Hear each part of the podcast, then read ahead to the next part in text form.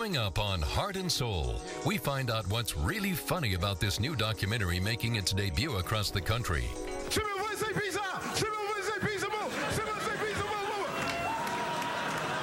We catch up with a seven footer who's making a name for himself off the court. You could only hold things in on your chest for so long. And I'm glad I'm finally opening it up. We check out some local kids excited about agriculture. You get a chance to learn the proper way to plant a plant. It's a real fun process. Lastly, we sit down for a one on one with a Chicago attorney who just keeps going and going. I view what I do as fun. I have never had a, a job where I felt like, oh, I don't want to go to work today. It's all next on Heart and Soul.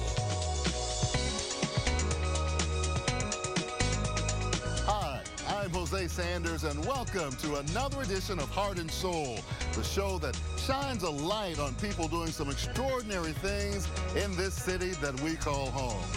First up, Evelyn Holmes introduces us to a man who turned a gallery into a nightclub that cranked out many laughs. Take a look at this. In the 1990s, there was a little unknown comedy club just south of the river that featured many of today's most recognizable celebs, like Chris Rock, Mo'Nique, and Dave Chappelle, to name a few.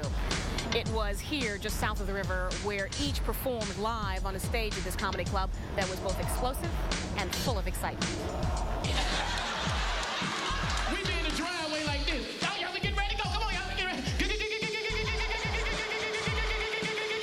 This is like one of the few clubs that I can say I worked at consistently that people actually got comedy. They got timing. They got irony. They got the joke. I don't think I've seen one since that was that comedy intelligent. I say it all the time. I learned how to be a comedian at all jokes aside. You're talking about a, a club that at, you know, at its heyday, every night of the weekend, and there sat 300 people, but still would turn away 150 people a night that could not get in. Native Chicagoans George Wilborn and Tony Schofield know all too well what excitement and fun, all jokes aside, brought to the city of Chicago. I remember things like standing out after a show talking to Dave Chappelle for like an hour, two hours. You know what I mean? Like the, the people that used to come through there. I remember my very first time All Jokes Aside, I opened up for Steve Harvey. Who does that? Your very first time opening up at a club, you open up for Steve Harvey. I just think that it was so amazing that this little club, uh, you know, in the, in the South Loop area was able to garner just, I mean, people from everywhere. I mean, I met doctors, lawyers. It, it, it'd be the biggest thug that you knew from the block. Sitting right Sitting two tables from a CEO. a, a CEO or a senator. But guess what? Everybody understood what you were talking about. Living in the New Jack City. Another native Chicagoan, Damon Williams, also played a major role in the comedy club during its time in the spotlight and remembers all too well the joys of being on that stage. Oh my God, get away! a golden era for us in comedy. It's like the, the birth of black and hip hop comedy in America, and it sort of originated all jokes aside. If you look at all the people that went from there to do major things. We're a nice flash mob. We'll steal your car and go have it tuned up. I got a chance to nurture relationships with some of the best that's in the business right now. Relationships that to, the, to this day, you know, are, are, are priceless to me. You know, Mo'Nique and, and myself are, are literally like brother and sisters, and those all stem from um, those early days at All Jokes Aside. But what happened, and why didn't it stand the test of time like other comedy clubs in Chicago? Well, now all those questions and more are the focus of a new documentary, Funny Business, a black comedy, produced by the founder of All Jokes Aside, Raymond Lambert. I think All Jokes Aside, during its run, was the best comedy club in the country. And I'm not saying that it has less to do with me, just everything sort of coming together, and we took it really, really seriously. Some of y'all think that we all like rap. The last thing I'm gonna do is spend my hard-earned money, go to a concert, see some kid walking around with some big pants on and some gym shoes unlaced. Shimmy, what say peace out? Peace say peace out. For many, the laughs were non-stop because it was a place many African Americans could go to escape the monotony of life. We created a place for comedians of color, primarily black and Hispanic comedians, to hone their craft, polish their act, to play before an audience that understood them and appreciated them. So it was a win-win for everybody. I couldn't believe I'm like a black man owns this club. Although the club never received national fame like other comedy clubs across the country, this venue produced stars. Steve Harvey, Cedric the Entertainer, D.L. Hughley, Laura Hayes, Adele, Mo'Nique. My God, if, if there was a black comedian performing in the 1990s, we have something on them. It was the epicenter in the country for black stand-up comedians. In the 84-minute doc, producer Raymond Lambert, director John Davies, and co-producer Reed Brody explore the highs and lows of the club. This project took three years to make, but was certainly worth it in the end. Whenever people think of Chicago and comedy, or whenever white people think of it, they think Second City. What a star factory. And what we like about this story is who knew, at least in the white community here, who knew that just three or four miles south of Second City, there was another star factory cranking out huge talents. You know, you don't need to be black to relate to this movie at all. It's a funny movie. It's a great American story of a young entrepreneur making something happen. And uh, even age groups. We've had 17-year-old kids watch it, and you know, it's a nonstop laugh riot. The documentary is currently making its debut at film festivals all over the country and is hoping to bring everyone big laughs. The film was really able to evolve, you know, uh, as, as a finished piece because we got to screen it a lot and, you know, take audience reactions. And it really is, it's, we'll, we'll see, it's, it's very, very funny. I didn't know much about the comedy business, so I feel like just watching the documentary, I learned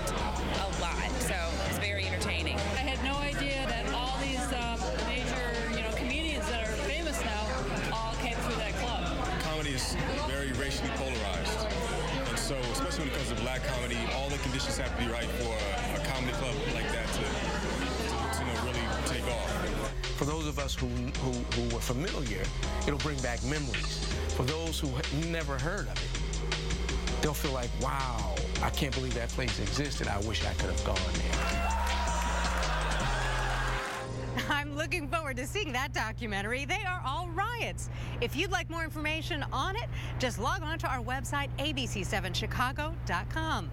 Okay, don't go anywhere because after a break, we see how a local athlete turned tragedy.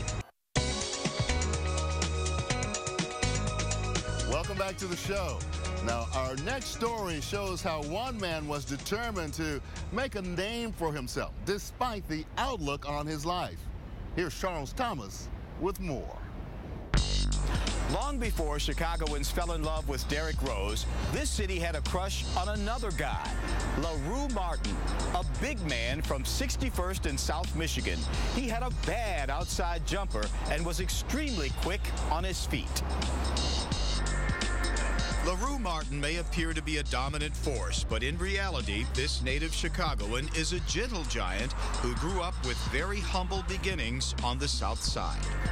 I was always the tallest in class, even in grade school. I was around 6'4", 6'5". Standing in line, I'm always in the back. Had a special desk for me because I couldn't fit in the average desk. Many people probably wonder why a guy of this stature chose a career at UPS and not basketball. And that's where the story takes a turn. You see, LaRue did play professional basketball nearly 38 years ago. I never thought about the NBA when I was playing in college. Uh, my major was uh, sociology. I had a minor in education, but never thought about professional ball. Back in 1972, this Loyola University star was the number one draft pick in the NBA, selected by the Portland Trailblazers. He was in the class with such greats as Julius Erving, Bob McAdoo, and he played with and against Hall of Famers Kareem Abdul-Jabbar and Bill Walton. In my playing time, I was a good rebounder, and um, I had a good outside shot for being seven feet tall. And I guess the coach didn't care for that, so uh, sat on the bench a number of times. LaRue received minimal playing time and averaged minimal points and rebounds, which led to the demise of his NBA career. By the end of his fourth year, he was out of a job and had no money to show for his time in the league. I was so bothered by not playing, uh, not producing. Many sports critics have labeled him the worst number one draft pick in the history of the NBA. LaRue Martin, worst draft choice. But what do you do about it? Nothing. I just go to work and mind my business. I wish I could have stayed in the league a lot longer. Not winning a championship ring, you know, that hurts me. But you know, I got a ring at UPS and been there for so many number of years. That's more important to me, to be honest with you. It's all started for me. Back in 1987, I was a package car driver back in Portland, Oregon. When I got my first uniform, they looked at me and said, LaRue, we have a problem. We don't have pants to fit you. So what I did, I took two pair of pants, cut the bottoms off of one, and sewed them onto the other. At present, he is the Community Services Manager for the Illinois District, where he maintains great ties to the community. He's the face in the community for UPS.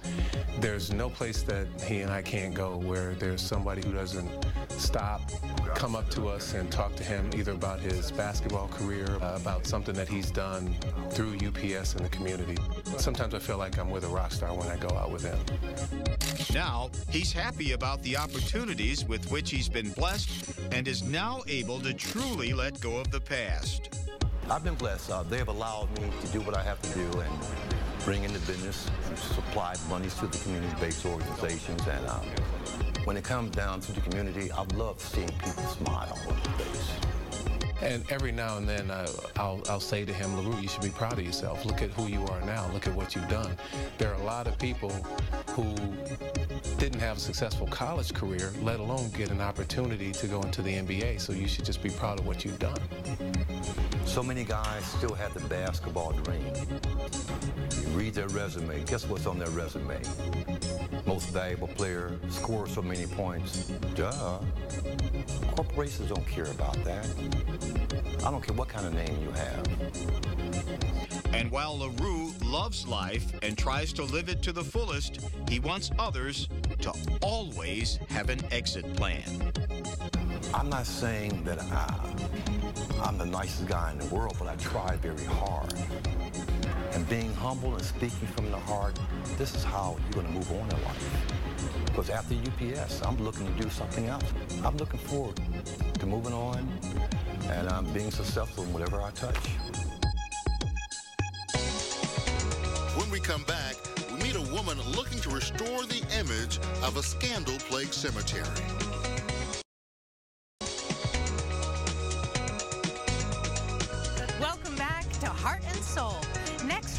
Attention to a woman who packs some hard punches in the courtroom, yet still has a soft spot. Here's Evelyn Holmes with an up-close encounter with one of Chicago's top defense attorneys. If you do a search of her name, tons of articles will pop up. That's because Patricia Brown Holmes is a class act who's accomplished a whole lot in a relatively short period of time. Born in San Diego but raised in Chicago, Patricia Brown was destined for success. At an early age, she was taught fundamental values and morals by her mother, who single handedly raised five children. She chose to study industrial engineering at the University of Illinois, even though she had been accepted into Harvard and Stanford. I decided to go to the University of Illinois because it was close to home, and my mother had five kids. I'm the oldest of the five kids, and I was just afraid to be that far away from home because I felt like she needed me. During her years in college, she decided to forego a career in engineering and subsequently chose to study law. Patricia Brown Holmes has worked in every facet of law as a prosecutor, defense attorney, and even as a judge. I could probably be definitely one of the only minorities in the city, if not one of the only people in the city who has been on the prosecution, the defense, as well as the judge, and who has tried cases in state court, city court, federal court, state appellate court, state supreme court, federal appellate court, and I actually have a brief with my name on it in the U.S. Supreme Court.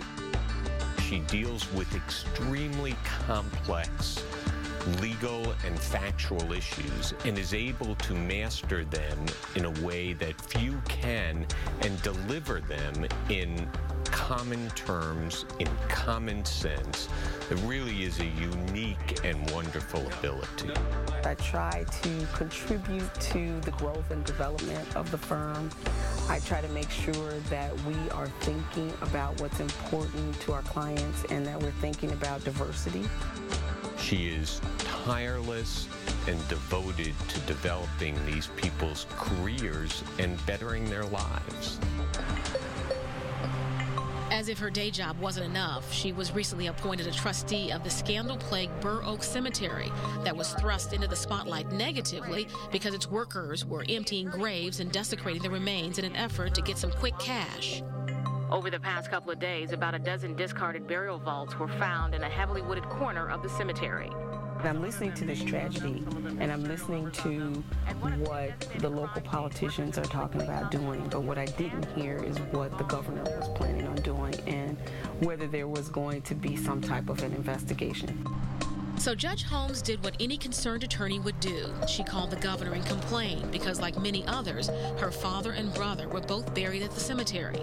She was chosen to lead a panel who looked into the matter.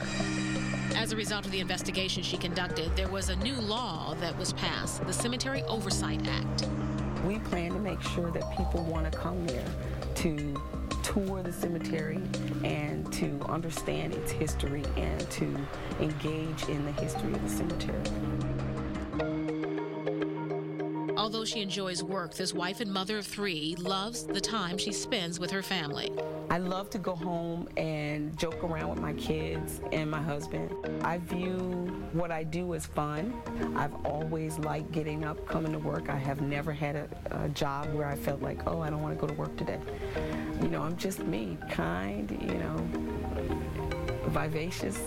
You know, I've heard that word recently, and I, I said, oh, I like that word. Yeah. Thanks, Evelyn, for sharing her story. Judge Holmes is going full speed ahead and has no plans on stopping anytime soon. Coming up after this short break, we meet some kids planting a harvest. Welcome back. You know, in the city, there are certain parts of town that have been labeled food deserts. That's areas that lack fresh fruits and vegetables within a certain radius. Well, Charles Thomas is back now with a look at some inner city youngsters who are trying to change the image of their neighborhood.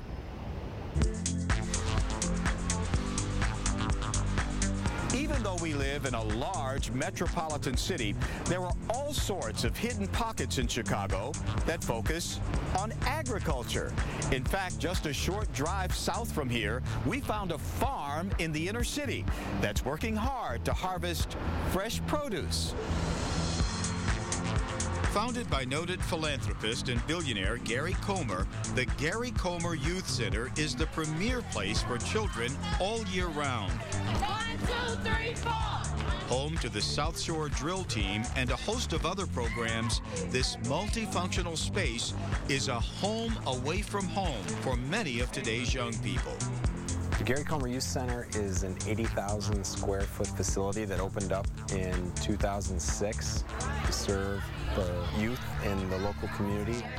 Now, the center, located on the city's south side, is looking to add another two acres of land to its already enormous space with the addition of an orchard. We had a rooftop garden that was getting really popular, growing a lot of food, getting a lot of young people interested. And this was the next step then to go ahead and add the urban farm and add fruit so that we'd have flowers and vegetables and herbs and fruit. Just last year, the center began to turn the vacant land across the street into an urban farm. Then several weeks ago, when the Edy's Fruit Bar's online contest was presented to them, they applied. And to the center's surprise, it won the opportunity to add several fruit-bearing trees to the land that's already producing fresh produce. In 2010, Edy's introduced the Communities Take Root program. It's a program dedicated to planting fruit tree orchards in deserving communities around the U.S. and the Gary Comer Foundation won an orchard. This orchard is a win for the community because it's a new addition to the farm, to the Gary Comer Youth Center farm. So, so more things out here can develop. It's all very welcoming for this neighborhood, which is a food desert, because the closest grocery store is nearly a mile away. Many of our youth and our families don't have places where they can go and get a fresh piece of fruit or something made fresh daily. Soon, many of the community members and students will see a harvest of apples, cherries, and pears thanks to the generosity of Edy's Fruit Bars and the Communities Take Root initiative. There are really three channels for distribution. It's our community, it's selling specialty produce to restaurants, and it's donating produce to local churches for their food banks. The project will support other youth programs that are already in existence at the facility. The Green Teens is a group of youth who are participating in a program to learn about green career exploration. And we have over 80 youth participating in a two-year program, and they learn all about different green careers. To date, the Gary Comer Youth Center has produced 400 pounds of broccoli, tomatoes, and other vegetables that have been donated to a local food bank. And now, with the planting of these trees, those numbers can only increase. Working here in the fruit orchard and the other gardens of the youth center, I get a chance to learn about different plants and how to harvest and grow different flowers and plants and foods. I have learned how to plant flowers, harvest flowers, plant potatoes, harvest potatoes, and plant trees. If I get older, I might want to start my own garden. That's the end of our show. But if you'd like any more information about these stories, just log on to our website, abc7chicago.com. For Hosea Sanders, Charles Thomas, and Evelyn Holmes, I'm Leah Hope. See you next time for another edition of Heart and Soul.